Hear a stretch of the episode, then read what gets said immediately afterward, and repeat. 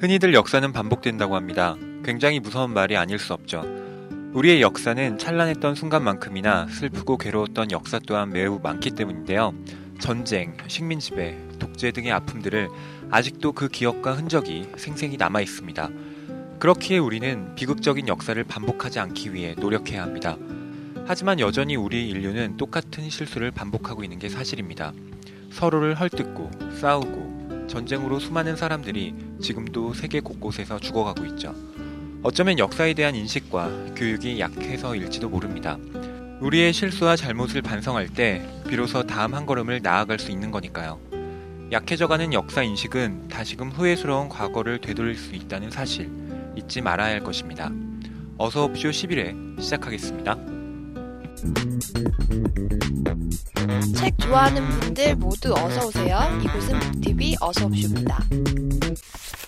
어, 네. 어, 점점 흥미로워지는 역사 특집인데요. 학교에서 봤을 땐 되게 지루하고 어렵더니 얘기를 들으니까 되게 더 흥미롭고 더 재밌는 것 같아요. 예, 저희가 2부에서는 이제 광복까지 왔는데요. 광복 전후의 상황에 대해서 좀 얘기를 구체적으로 들어보도록 할게요.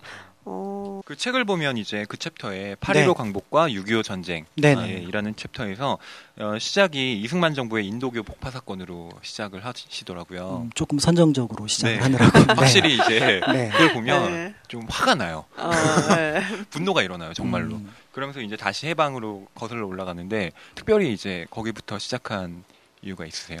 그렇죠. 그 1948년에 대한민국 정부가 세워지죠. 그러면 이제 대한민국 정부는 대통령제를 중심으로 하는 물론 이제 대부분의 그때 국회의원들이 이제 내각 책임제를 요구를 했지만 그 중 가장 유력한 대통령 후보였던 이제 이승만의 요청에 의해서 이제 대통령 중심제 공화정 그리고 이제 민주주의 체제를 갖춥니다. 근데 이제 우리가 민주주의 그러면은 주권이 국민에게 있는 거고 모든 권력은 국민으로부터 나오는 거죠. 너무나 쉬운 초등학교 때도 배웠던 얘기인데 그런데 그 놀랍게도 정부가 수립되었지만 상당한 기간 동안은 그게 과연 국민에게 있었을까라는 의구심을 갖게 하고 그 의구심의 가장 절정이 뭐냐면은 국민을 지켜야 할 대통령. 네. 그러니까 국회의원들이 뽑았지만 또 국회의원을 국민들이 뽑았기 때문에 국민들이 대통령을 뽑았는데 그 국민을 내버려 두고 대통령이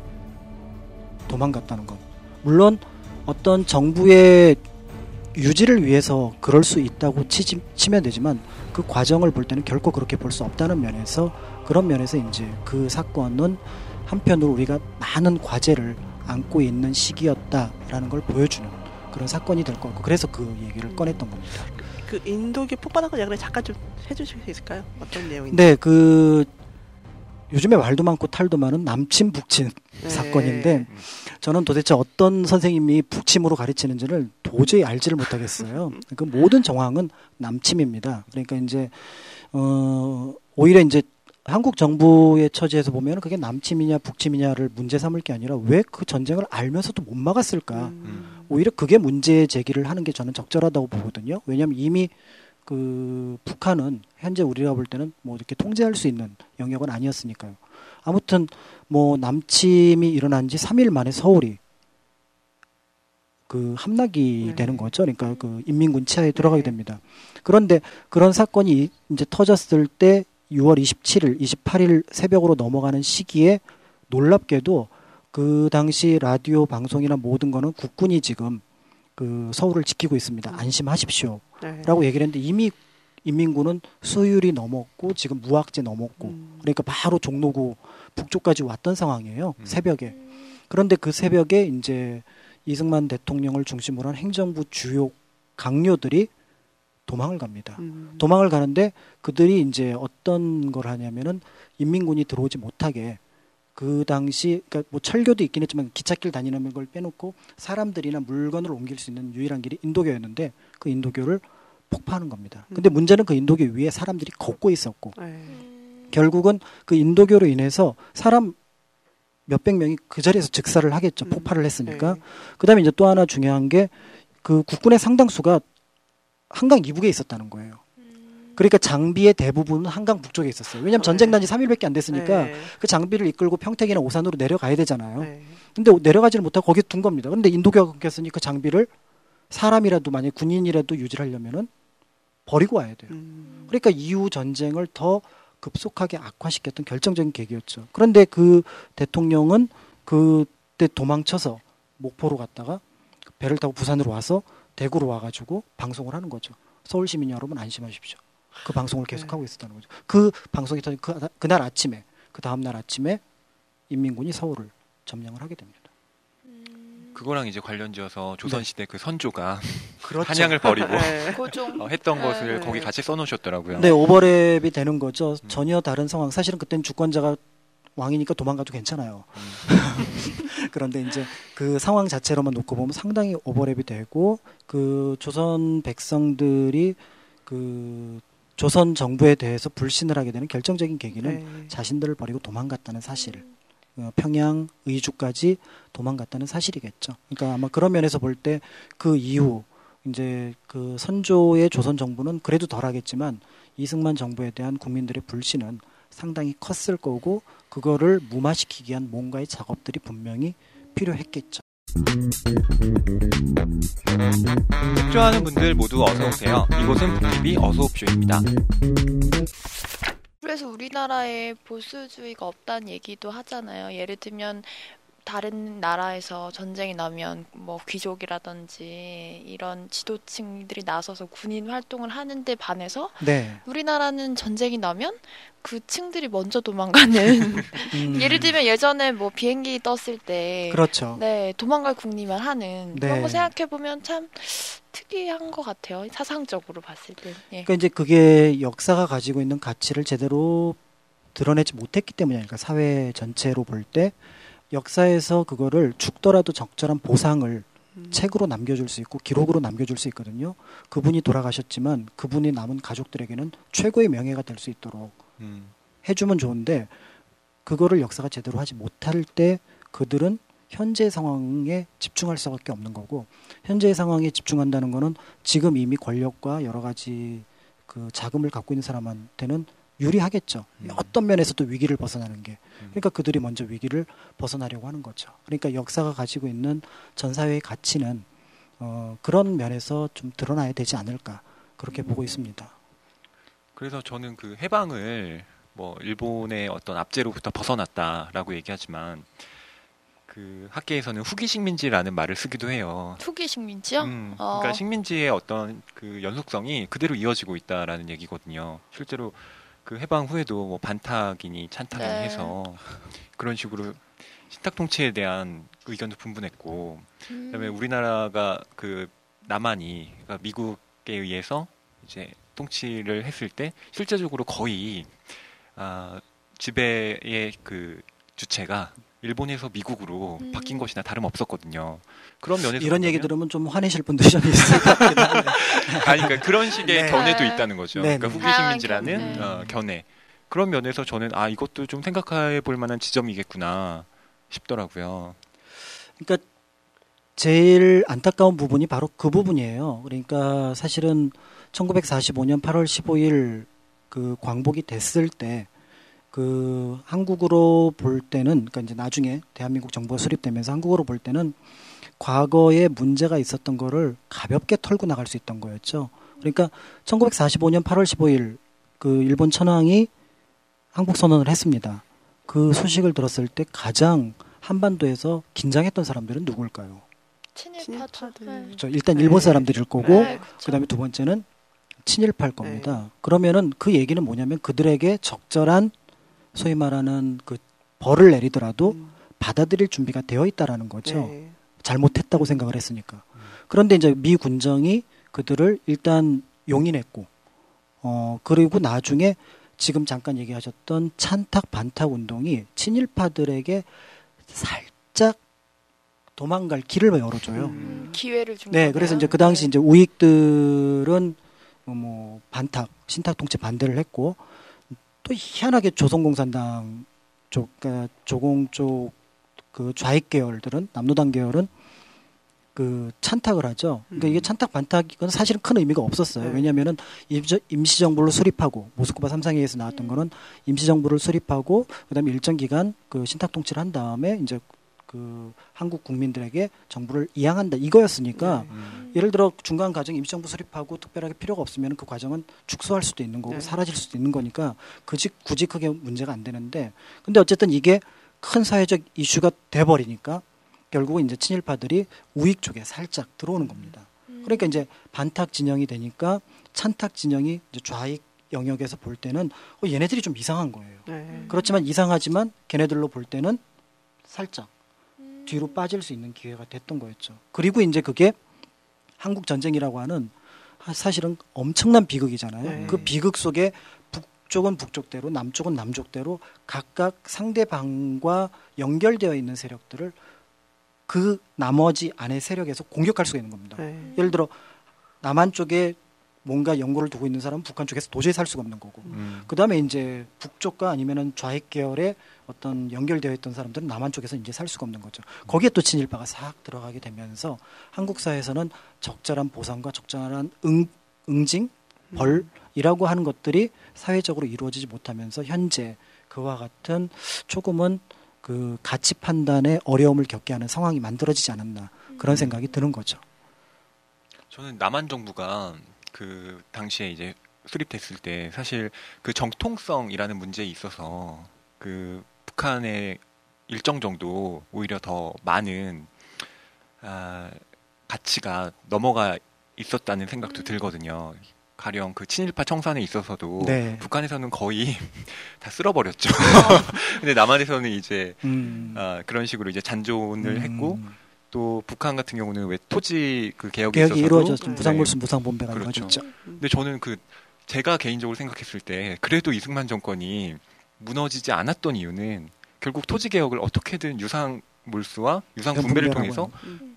어, 했다라는 그 사실이 저한테는 아 이승만 정권이 그나마 그 사람들한테 일정 정도 그 어떤 희망의 계기라고 해야 될까요? 왜냐하면 토지라는 게 우리나라에서 굉장히 그렇죠. 그 어마어마한, 되게 어마어마한. 가치를 지니고 네. 있잖아요. 그러니까 그 토지 개혁이라고 하는 거는 그 당시 이슈였어요. 그러니까 음. 그 당시 국회의원이 된 사람들도 모두 토지 개혁을 내걸었습니다. 슬로건으로. 그러니까 동네에서 나오든 아니면 서울에서 나오든 그런데 그런데 이제 북한 정부가 이제 48년 9월에 바로 수립이 되잖아요. 8월에 이제 남한 정부가 수립이 되면서 어쩔 수 없이 경쟁 체계로 돌입하게 돼요.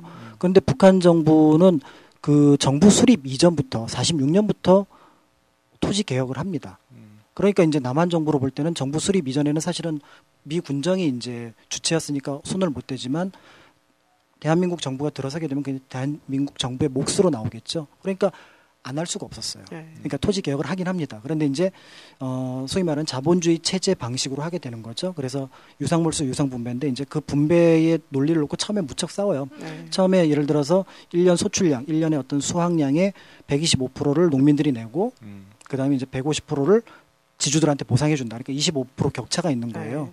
근데 이제 결국 그 법률이 적용이 되지만 그게 이제 유야무야 됐다가 1950년 4월 달인가요? 그때 이제 150% 150% 그냥 음. 그 법하고는 좀 다르게 유지가 되는데 그렇게 함으로써 그 지주나 아니면은 정부가 가지고 있던 땅을 소농민에게 분배를 하게 됩니다. 그러니까 이 분배하는 과정들이 그래도 어쨌든 유상물수 유상분배지만 농민들을 볼 때 대단히 유리한 거기 때문에 네. 한국 정부를 유지하는 물적 기반, 그다음에 심리적인 안전 기반이 됐고 정말 아이러니컬하게도 그 당시 농림부 장관이 전직 공산당에 몸을 담았던 조봉암 선생이죠. 네. 그러니까 이제 그런 것들이 결국은 한국이라고 하는 나라에 어떻게 보면 이제 우연이라는 건 없긴 하겠지만 물론 외부의 압력에 의해서 언젠가는 토지 개혁을 하게 됐지만 그때 그 자리에 조봉암이라는 사람이 있었던 게 6.25 전후로 한국 정부를 건전하게 만드는데 음. 대단히 큰 도움이 됐다. 만약에 그때 안 되면은 그 한 달인가 두 달 뒤에 있는 전쟁으로 남한 정부에서는 굳이 유상물수 유상분배 필요 없어요. 네. 왜냐하면 북한하고 적대적인 관계가 들어서게 되면은 굳이 농민들한테 토지 주지 않고 지주들한테 다 주고 했을 겁니다. 그러니까 만약에 토지 분배를 안 했으면은 그러니까 정부는 유지됐을지 모르지만 현재 한국 사회가 가지고 있는 어떤 기회와 어떤 균등이라고 하는 부분들은 훨씬 더 후퇴를 했을 음. 가능성이 있죠. 음. 현장을 다니시면서 네. 광복을 체, 체험하기에 가장 좋은 장소라든지 뭐 그런 데가 있을까요? 어, 광복의 어떤 그 뭐라 그럴까요? 기쁨 이런 어떤 것들을 느낄 만한 장소는 사실은 네. 그렇게 많지는 않습니다. 음. 왜냐하면은 일제 강점기 이후에 바로 5년 만에 한국 전쟁, 그러니까 네. 6.25가 일어나게 되면서 그 5년의 환희가 여러 가지 면에서 이제 묻혀버렸어요.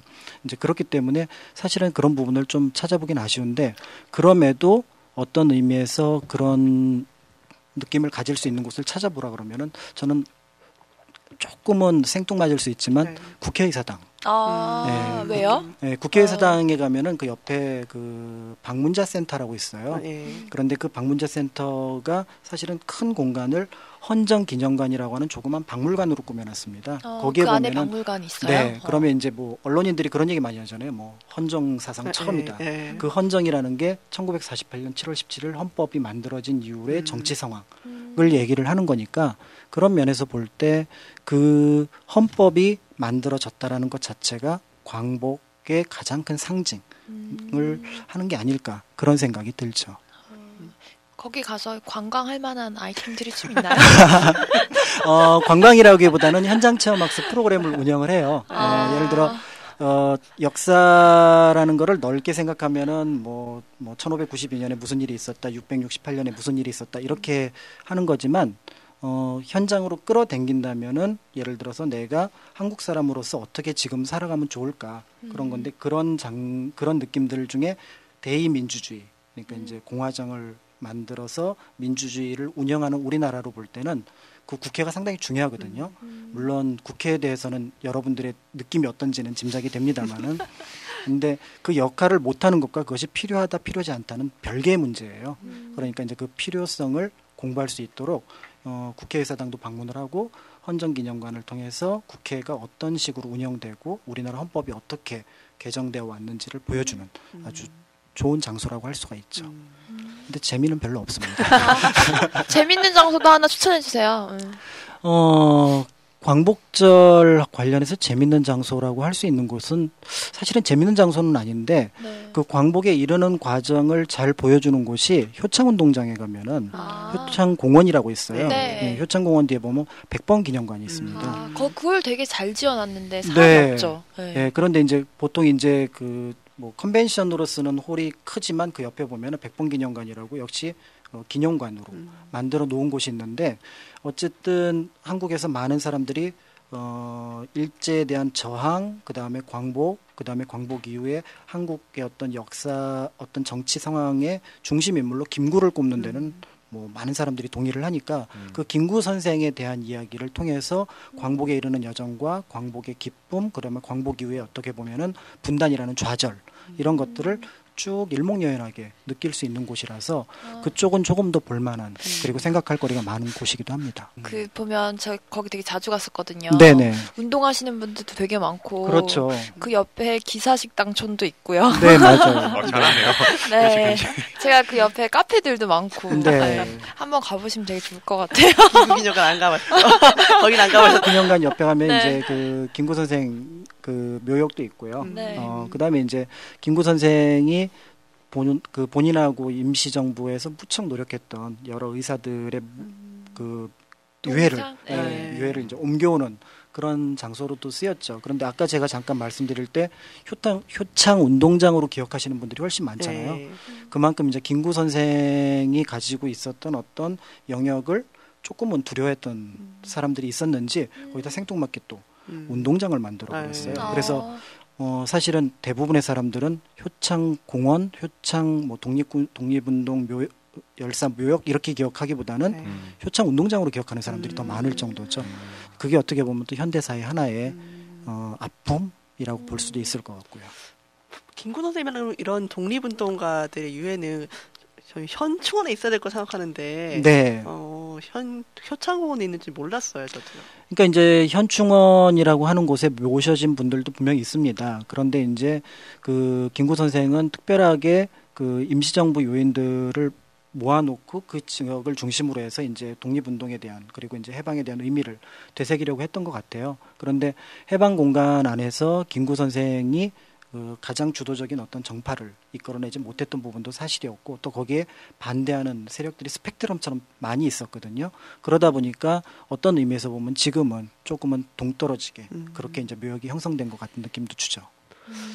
그 말씀하신 자체가 그 한국 그 해방 전후의 그런 공간의 그 배경 같은 것들이 다 어우러 엮여져서 그렇죠. 만들어낸 결과인 것 같네요. 그렇죠. 음. 그러니까 만약에 우리가 온전하게 김구 선생을 기억을 한다면은 또 어떤 의미에서 훨씬 더 커졌을 영역인데 그렇지 못하게 된 부분들도 있죠. 책 좋아하는 분들 모두 어서 오세요. 이곳은 북TV 어서 옵쇼입니다. 시인 문정입니다. 어린 시절 저는 책을 통해 저 자신과 참 많은 얘기를 했습니다. 스마트폰으로 나누는 친구와의 얘기도 좋지만 책을 읽으며 자신과 대화해보는 건 어떨까요? 교보문고에 전자책이 있다면 참 쉬운 일입니다. 교보문고, 당신에게 더 가까워집니다. 그러니까 저희가 사실 항일 운동도 하고 노력을 많이 했지만 그렇죠. 그 운동보다는 그 열, 열강들의 네. 활동 이런 게 큰 영향을 미친 거죠, 저희. 어, 그러니까 이제 2차 세계 대전이 끝나게 되면서 연합국은 그 이제 소위 말하는 독일이나 아니면 일본이 가지고 있는 세력을 무력화시키는 네. 작업을 하게 됩니다. 사실은 이제 여러분들이 잘 아시는 우드로 윌슨이 이제 뭐 민족 자결주의는 음. 그 1차 세계 대전 때 이제 강대국이었던 오스트 헝거리 제국이라든지 음. 그다음에 오스만 제국의 식민지를 또 무력화시키는 작업을 했었잖아요. 그러니까 동일한 연장선상에서 이루어지겠죠. 그런 의미에서 볼 때 일본 제국주의가 한국을 지배하고 있다라는 것들을 만약에 배제하지 않는다면은 음. 일본의 패망과 동시에 한국의 독립은 어떤 면에서는 자연스럽게 올 수 있는 부분이죠. 문제는 연합국이 한국의 독립을 인정을 하느냐 못하느냐의 문제가 달려 있겠죠. 음. 왜냐하면 걔네들은 처음부터 일본 땅이었어 이렇게 할 수도 있는 거고. 네. 그쵸. 예. 그런데 이제 거기에 있는 한국에 살았던 그러니까 그 한반도 전체에 살았던 사람들이 3.1 운동부터 시작해서 끊임없는 투쟁을 보여줬고 음. 그런 아. 것들이 연합국의 메시지로서 그러니까 그 당시만 하더라도 연합국의 주요 그 멤버 중에 하나가 중국이었죠. 네. 장개석 정부, 네. 장제스. 그러니까 이 국민당 정부를 통해서 한국의 어떤 메시지가 끊임없이 전달이 됐고 그 전달된 것들이 한국의 광복을 이끌어냈다는. 그러니까 독립을 시킨다. 이제 걔네들이 이제 나중에 이제 북쪽 남쪽 떼내는 건 나중에 얄타 회담 때 나오긴 하지만 아무튼 독립은 시킨다라는 얘기는 이미 공감대가 형성이 됐던 거고 그 공감대는 결국 우리 민족이 만들어낸 겁니다. 아, 그렇기. 때문에 그게 직접적으로 우리가 독립을 또는 광복을 이끌어내지 못했다고 해서 어, 그건 외세에 의해서 만들어진 거 아닌가 이렇게 네. 보기에는 어려운 부분이 있죠. 어, 그런데 이제 2차 세계대전 과정에서 변수가 생겨요. 어. 뭐냐면은 미국, 영국, 프랑스, 중국 여기는 괜찮아요. 네. 근데 여기 스탈린을 중심으로 한 소련이 들어서면서 미국의 생각이 무척 복잡해지는 겁니다. 어. 왜냐하면 유럽 전쟁에서 이미 소련이 상당 부분의 자기 몫을 챙겨가는 걸 봤거든요. 네.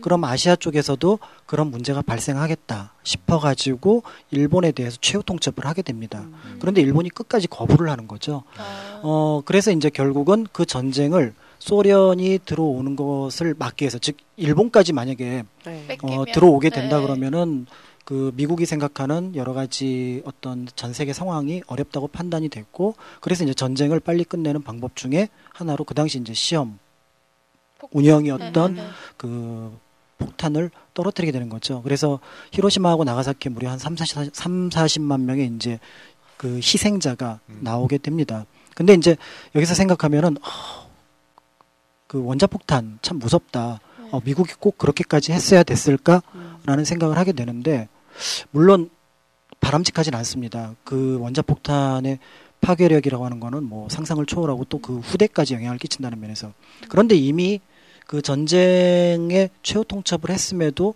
일본이 저항을 하고 그러다 보니까 미국이 동경 도쿄 공습을 해요. 근데 이때 사상자가 비공식적이긴 하지만 100만 명에 이릅니다. 어머, 음. 그래요? 그러면은 결국 그 얘기는 뭐냐면은 만약에 원자폭탄이 없더라도 미국은 이제 폭격기 그 당시 B29라고 하는 폭격기가 있는데 그 음. 폭격기를 통해서 끊임없이 일본 열도를 음. 폭격을 했을 거고 희생자 숫자는 결과적으로는 크게 다르지 않고 다만 기간을 음. 음. 단축시켰을 가능성이 있습니다. 그 이유는 일본 정부가 그 들어보셨을 거예요. 옥새 옥새가 뭔가요? 그러니까 네. 구슬이 산산이 부서지는 네. 도로 우리는 다 죽어도 네. 저항을 하겠다라고 하는 어떤 그 방어 논리를 음. 내세웠기 때문에 음. 어떻게 보면은 그 거대한 원자폭탄이 전쟁을 조금은 단축시켰다고 볼 수도 있겠죠. 그러니까 이제 그거는 2차 세계대전 연장선상이고 어쨌든 일본이 가지고 있었던 지배권 을 여러 가지 방면에서 무력화시키는 작업들, 뭐 음. 대만이라든지 음. 중국 본토라든지 만주라든지 한국이라든지 이런 데서의 무력화 작업은 그 이후에 당연히 들어가는 순서라고 보시면 될 것 같습니다. 그러니까 단순히 광복을 네. 한국 내부의 입장에서 보는 게 네. 아니라 전, 전 세계- 세계사적으로 봐야 네. 이게 전체적인 좀 맥락이 들어오는 것 같아요. 그렇죠. 음. 네, 그래서 어, 개인적으로 안타까운 게 너무 한국사 공부만 시킨다는 것. 음. 전체를 네, 봐야 네. 역사 공부를 하는 게전 네. 학교 때 좀 필요하지 않을까 이런 생각을 하는 거죠. 학교 다닐 때는 역사는 사실 암기 과목이었거든요. 그래서 네. 이렇게 여러 가지 맥락이라든가 그런 거를 이해를 많이 안 했던 것 같아요. 얘기 오늘 듣다 보니까 아, 그런 것들이 이런 의미가 있었구나라는 것들을 좀 새롭게 생각하게 되는 것 같아요. 음, 학교에서 배우는 역사 내용이 너무 많아요. 음, 맞아요. 너무 많아요. 제가 그 교생 실습을 나간 적이 있었더랬어요. 어. 네, 물론 한, 한참 전에 얘기죠. 네. 근데 이제 제가 그때 우연히 그 온 교생들 가운데 나이가 제일 많았습니다. 네. 그래서 이제 제가 대표 수업을 하고 음. 이제 뭐 그 학교 선생님들 음. 다 부르잖아요. 음. 대표 수업을 하는데 삼국시대 문화재를 하는데 도저히 그 교육부에서 정한 수업 시수를 못 채우겠더라고요. 네. 그걸 다 한 시간 안에 못 하겠는 거예요. 음. 그래서 그거를 반을 쪼개서 네. 수업을 했어요. 그런데 뭐 그럭저럭 잘 끝났죠. 근데 이제 교감 선생님 코멘트를 합니다. 너무 많은 내용을 학생들한테 전달하려고 하는 거 아닌가요? 그러니까 교감 선생님은 이과 쪽 네. 전공하신 분이니까 그 국사가 너무 많은 내용을 전달하려고 네. 한다라고 얘기를 하더라고요. 절반이나 줄이셨는데도. 그러니까요. 어. 그러니까 세상에. 지금 너무 많은 사실을 학생들한테 전달하고 그걸 또 시험을 보려고 하니까 네. 힘들죠.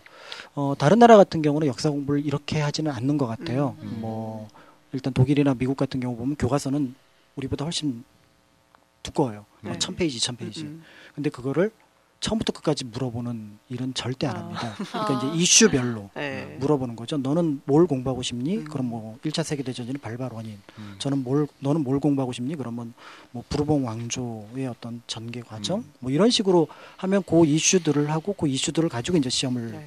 테스트를 하겠죠. 근데 우리는 기원전 2330만 년 그리고 구석기부터 하면 기원전 70만 년 전부터 1980, 90년대까지 네. 심지어 2002년, 2010년까지 음. 내용을 외워야 한다는 것. 네. 그러니까 그게 그러니까 재미가 없게 되는 네. 거예요. 사실 외워도 다 까먹는데. 그렇죠. 네. 네. 음. 아니, 기억하고 계시는 선생님 계시잖아요. 아 저도 다 모릅니다. 그래서 네. 연표를 제가 이제 말할 때 보면 주로 연대를 살짝 살짝 빼고 얘기를 하고요. 음. 다못 외워서 그렇습니다.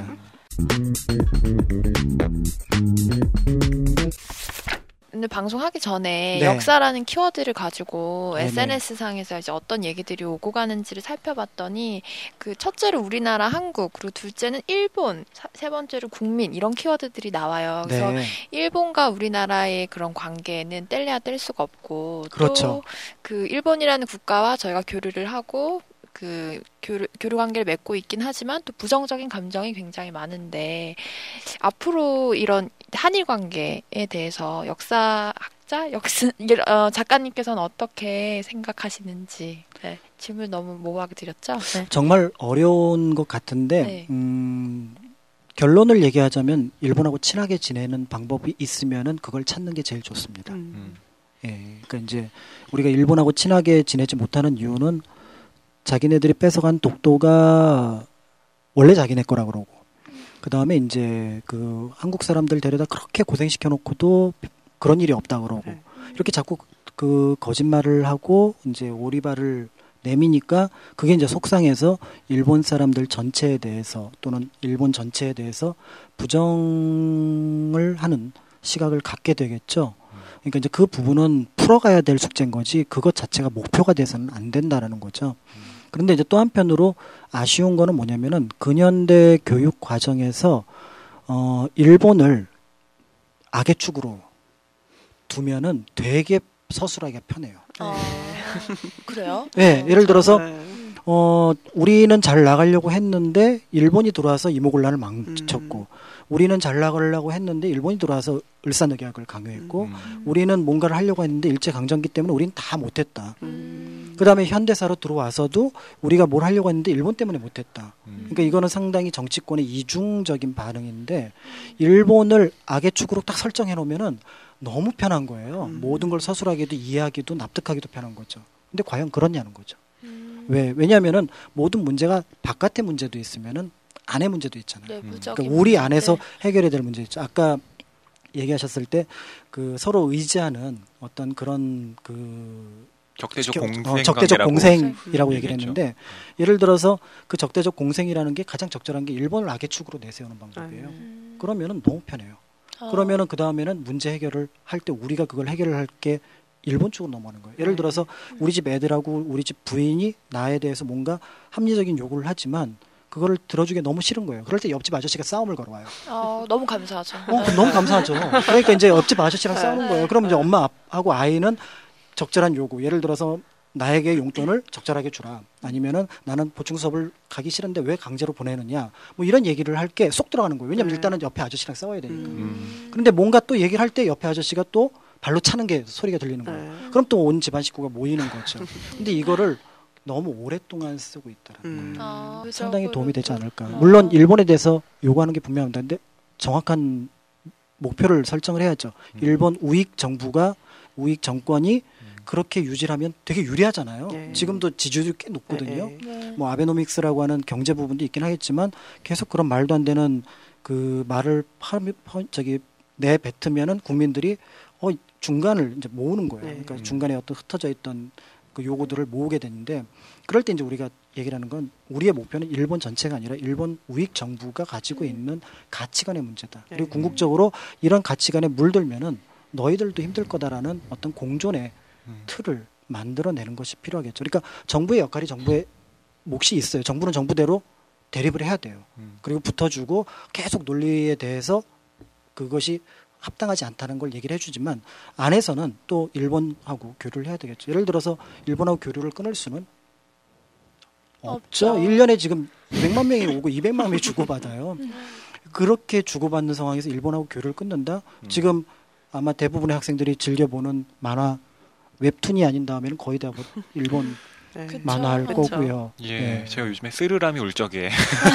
쓰르람 어, 쓰르람. 쓰르람 네. 쓰르람 네. 그 열심히 보고 있습니다. 그 다음에 뭐 음. 영화, 뭐 문학 모든 면에서 교류를 하고 있는데 교류하고 있으면서 부정한다라는 거는 말이 안 되거든요. 음. 그러니까 인정하면서 고칠 것에 대한 정확한 타겟을 음. 설정하는 게 필요하겠죠. 그래서 요즘에 이제 한국사 대신에 네. 이제 동아시아사라고 네. 해서 아. 한국의 틀을 벗어나서 일본과 중국과 또 대만, 네. 베트남까지 포함하는 일종의 그 공동의 역사 교과서를 집필하는 네. 그런 식의 움직임도 있거든요. 그래요? 어, 근데 아직은 뭐 초기 단계고 음. 그것이 점점 이제 동아시아라는 근데 제 생각에는 이제 그것을 만들게 된 것은 일종의 EU라든가 그다음에 음. 여러 미국. 어, 그런 식의 그 지역 공동체들을 가예 네. 만들어지고 있잖아요. 그런 면에서 이제 그런 식의 동아시아 연대를 말하자면 구축하는 첫 단계로서 음. 역사가 지금 다시 재조직되고 있다라는 음. 생각도 드는데요. 어, 선생님은 뭐 동아시아사, 뭐 한국사를 벗어난 네. 음, 그런 것에 대해서 어떻게 생각을 하세요? 저는 동아시아사는 기본이고요. 음. 세계사로 가야 된다고 생각을 해요. 어, 잘 아시는 것처럼 공화정이라고 하는 정체를 처음 만든 건 서양이죠. 음. 서양 근대 역사잖아요. 그 다음에 시민이라고 하는 이데올로기도 당연히 뭐 로마 그리스부터 시작을 했지만 결국 그게 현재의 정치 체계에 맞도록 갖춰진 것도 서양 근대사죠. 그러니까 그 내력을 살펴보지 않고 우리가 그냥 민주주의다, 공화국이다, 시민이다라고 얘기를 할 수 있는 게 가능하겠느냐는 거죠. 오히려 중국, 일본에는 그런 예가 없어요. 음. 그런데 이제 또 중국, 일본은 우리에게 직접 어떤 영향을 끼쳤다는 면에서 이해를 할 수 있겠죠. 그러니까 동아시아사는 아쉽게도 현재 우리를 이해하는 데 도움이 되기보다는 현재 우리에게 어떤 영향을 끼치고 있는가라는 점을 음. 이해하는 데 도움이 되고 현재 우리가 누구인가라는 거는 결국 세계사 음. 영역으로 가는 게 맞아요. 그래서 음. 어, 1945년, 어, 45년 8월 15일 해방이라고 하는 거는 한국이 공식적으로 세계의 역사가 만들어 놓은 여러 가지 자산을 음. 그대로 부여받은 예를 들어 1948년 정부가 들어설 때 보통 선거 제도가 이루어지잖아요. 네. 음. 아시아 어디에서도 사실은 뭐 보통 선거 제도를 그때 뭐 만들어내거나 하지는 않았잖아요. 음. 그런데 그런 보통 선거 제도는 그 프랑스 혁명 이후에 100년 동안 음. 유럽이 노력해서 만들어낸 거잖아요. 그거를 받아들였기 때문에 그게 얼마나 가치 있는 건지를 알기 위해서는 아시아사보다는 세계사 쪽을 보는 게 맞겠죠. 그래서 제가 이번 네. 주제를 준비하면서 이제 교과서 밖으로 나온 한국사 네. 말고 이제 다른 참고 도서를 좀 찾아봤거든요. 근데 네. 최근에 이제 창비에서 네. 한국이 보이는 세계사라는 아. 제목으로 책을 냈는데 네.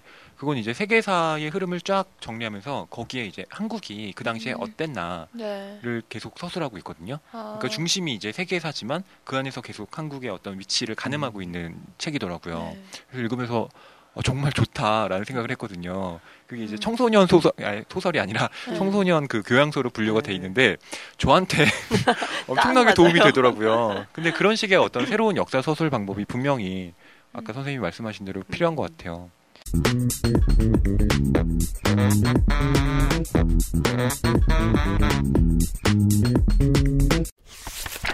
작가님 오늘 참 조용하시면서도 참 재밌게 말씀을 너무 음, 잘해주셔갖고 네. 저희가 시간 가는 줄 몰랐어요. 어, 예, 지금까지 역사 특집으로 진행을 했고요. 아, 뭔가 가만히 있었는데 똑똑해진 기분이네요. 어, 특히 고등학교 졸업 이후로 역사에 대해서 이렇게 깊이 있게 들어온 적이 정말 오랜만인 것 같거든요. 오늘 방송을 들으신 청취자들도 오늘 방송을 들으면서 좀 새로운 것도 많이 알고 많은 것 생각하게 되셨을 것 같아요. 어, 오늘 역사 특집을 같이 진행을 했는데 현진 씨는 어떠셨나요? 뭐 아. 새로운 걸 어떤 걸 많이 알게 되신 것 같아요? 사실 어서옵쇼 처음 시작할 때 지식이 되는 즐거움 그런 그 목표를 가지고 되게 잡담을 하면서 많이 지내왔는데 오늘은 정말 지식 지식이 되는 그런 얘기를 많이 나눈 것 같아서 좀 뿌듯하네요. 네. 음. 어, 허희 씨는 오늘 오랜만에 전공을 되살리셔서 활약을 해주셨는데 네. 아, 부끄럽고요. 그 선생님 앞에서 제가 뭐 이런 얕은 지식을 계속 내보여서 죄송스럽고요. 어, 뭐 제가 마지막으로 그 코멘트를 하나 준비해 왔어요. 어, 그 역사 관련해서. 네. 이건 제가 이제 좋아하는 그 발터 벤야민이라고 음, 비평 문예의 비평가가 있는데 그 학자가 역사 철학 태제라는 글을 썼는데 뭐 이런 얘기를 해요. 지나간 과거의 사건을 역사적으로 분절한다는 것은 그것이 도대체 어떠했는가를 인식하는 것이 아니다. 그것이 의미하는 것은 위기의 순간에 섬광처럼 밝히는 떠올림을 붙잡는 것이다. 라는 얘기를 하거든요. 그러니까 일종의 그 역사에 지나간 어떤 장면들을 붙잡는다는 것. 그것이 이제 어떤 아, 죽은 자들의 시간으로 현재를 말하고 우리가 그들한테 빚을 지고 있다는 것을 다시 한번 상기하는 일. 음. 그런 식의 이제 역사 철학을 얘기하는데 그것이 또 구제 비평이라는 것으로 이어지고 음. 이런 면에서 이제 저는 그 역사를 되돌아본다는 것이 결코 단순히 과거를 반복하는 게 아니라 아, 이 현재를 더 잘 살아나가는데 음. 어, 굉장히 중요한 학문이라는 걸 다시금 느끼게 됐습니다. 공부를 더 열심히 하셔야겠어요. 네, 할 게 너무 많아요.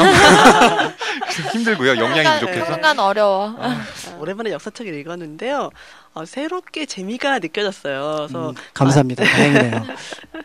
예, 어, 작가님께서 오늘 어떠셨나요? 출연, 출연하셔서 말씀해 주셨는데요. 음, 저는 뭐 늘 생각하던 것들을 얘기하실, 아, 얘기할 기회를 주셔서 너무 감사드릴 뿐이죠. 그리고 이제 말씀하셨던 것처럼 역사를 외우려고 작정하면 정말 재미없는 영역이 되는데, 음, 내가 살아가는 방식에 어떻게 해야 될지를 좋을 때 역사한테 물어보면은 생각보다 많은 정보를 줄 것 같아요. 그래서 그런 어떤 예전의 이야기들, 역사를 읽을 때 그때 그 사람들은 무슨 생각을 했을까라고 한 번만 더 물어보신다면은 아마 지금 여러분의 삶이 아까 얘기하셨던 것처럼 얼마나 많은 사람들의 노력과 희생으로 어, 이루어져 있는지 여러분들이 빈둥빈둥 집에서 컴퓨터를 보면서 놀 수 있고 물론 엄마한테 혼은 나겠지만 그 자유가 얼마나 가치 있는 건지를 아마 아실 수 있을 것 같습니다. 어, 예. 저희가 오늘 광복절 특집으로 역사에 대한 이야기를 진행을 했는데요. 역사에 대한 관심과 반성이 없다면은 사실 그 나라의 미래에 대해서 그냥 암울할 수밖에 없을 것 같아요. 같은 실수와 잘못을 다시 반복해서 다시 제자리 걸음이 될 수밖에 없을 것 같은데 선택은 역시 우리 몫인 것 같아요. 어, 지금까지 어서옵쇼 다장 되게 진지한 방송이 됐는데 진지한 과정에서도 좀 재미와 좀 관심이 있는 그런 방송이 되었으면 좋겠습니다. 오늘 함께 해주신 박광희 선생님께 다시 한번 감사 말씀드리겠습니다. 감사합니다. 감사합니다. 감사합니다. 감사합니다. 예, 지금까지 어서옵쇼 답지 않은 진지한 방송이었습니다. 어, 다음 주도 어서옵쇼 기대해 주세요. 공지사항 하나 말씀드릴게요. 저희가 독자 추천 코너를 만들려고 합니다. 설명드린다면 청취자분들 중에서 자기가 꼭 소개하고 싶은 책이 있다면 책의 선정 이유와 책에 대한 간략한 소개를 오디오 파일로 녹음하여 보내주시면 됩니다. 저희 윤PD님의 메일로 보내주시면 윤PD님이 보내주신 음성 파일을 선별하여 매주 한 편씩 소개해 드리려고 합니다. 물론 선정되어서 방송에 나가면 소정의 선물도 보내드릴 예정입니다. 선물은 당연히 책이 되겠죠. 청취자분들의 많은 참여 부탁드리겠습니다. 그럼 다음 주도 어서 옵쇼! 어서 옵쇼 끝!